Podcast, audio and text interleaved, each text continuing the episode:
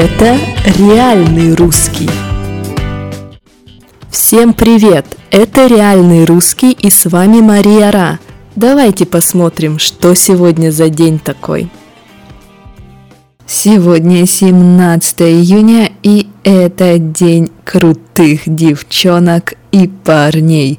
Это день мотоциклиста. Вообще у Дня мотоциклиста нет фиксированной даты. День мотоциклиста отмечают в третий понедельник июня. Но, тем не менее, это рядом. Это рядом с 17 июня, может быть 18, может быть 19, 16, но примерно в это время. Мотоцикл занимает меньше места. На мотоцикле можно быстрее добраться на работу, да, добраться, то есть доехать до работы, потому что на мотоцикле не нужно стоять в пробках так долго, как на автомобиле. Ну и всегда можно найти место для парковки, потому что мотоцикл маленький. В общем, ездить на мотоцикле на работу сплошное удовольствие. Быстрее, дешевле и приятнее, меньше стресса. Не стоишь несколько часов в пробке.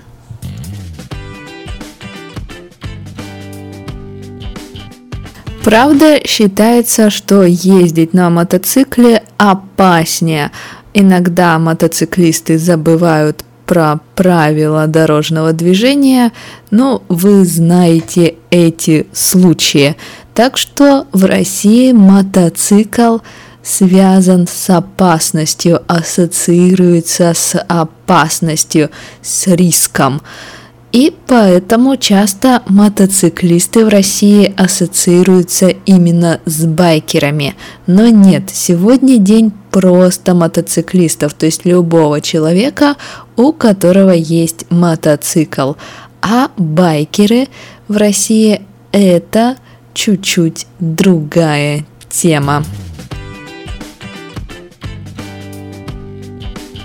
Байкеровское движение – это группа людей, это общество людей с одинаковыми взглядами, с определенными традициями, с определенной одеждой и так далее.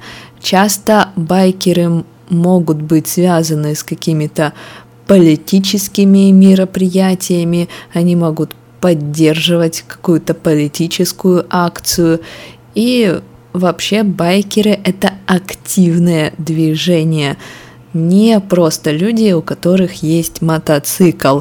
У байкеров есть свои кафе, клубы, рестораны специально для байкеров. Байкеры стараются покупать определенную одежду, и у байкеров даже есть свои названия, да, самое известное движение байкеров, группа байкеров, это ночные волки.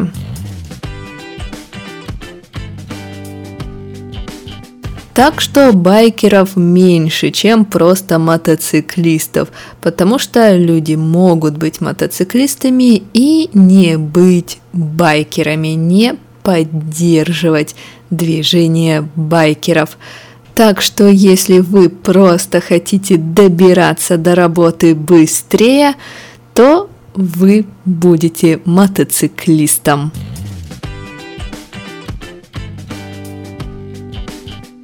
Ну и давайте посмотрим, что в этот день интересного происходило в истории России. Итак, в 1940 году недалеко от Нижнего Новгорода, рядом с Нижним Новгородом, выпал интересный дождь, необычный дождь. Когда мы говорим снег, град, дождь и так далее, мы часто используем глагол выпасть. Да, выпал необычный дождь. Что за дождь? Дождь из монет, да, дождь из железных денег. Точнее, не из железных в данном случае, а из монет серебряных. Причем эти монеты были сделаны в веке XVI 17 то есть был дождь из серебряных монет, из серебряных денег. Вот такой интересный выпал дождь.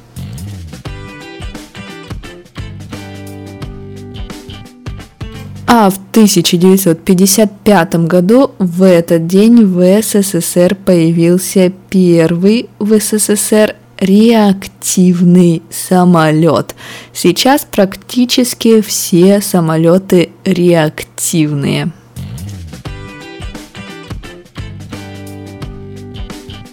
В 1992 году состоялось выступление Ельцина в США. Борис Ельцин выступил в Конгрессе США и Ельцин заявил, что коммунизм побежден. Все, коммунизма в России больше нет, больше не будет. Но довольно странное заявление, потому что коммунистов в России было много. Вот и все новости. Давайте посмотрим интересные слова. Смотрите, добираться до чего-то, то есть доезжать до чего-то. Я добираюсь на работу за два часа. То же самое, что я еду на работу два часа. То есть добраться – это достичь какого-то места. И мы чаще используем этот глагол, можно сказать, он более разговорный. Да, добираться до работы. Извините, как мне добраться до метро и так далее. Дождь, снег, град – это осадки.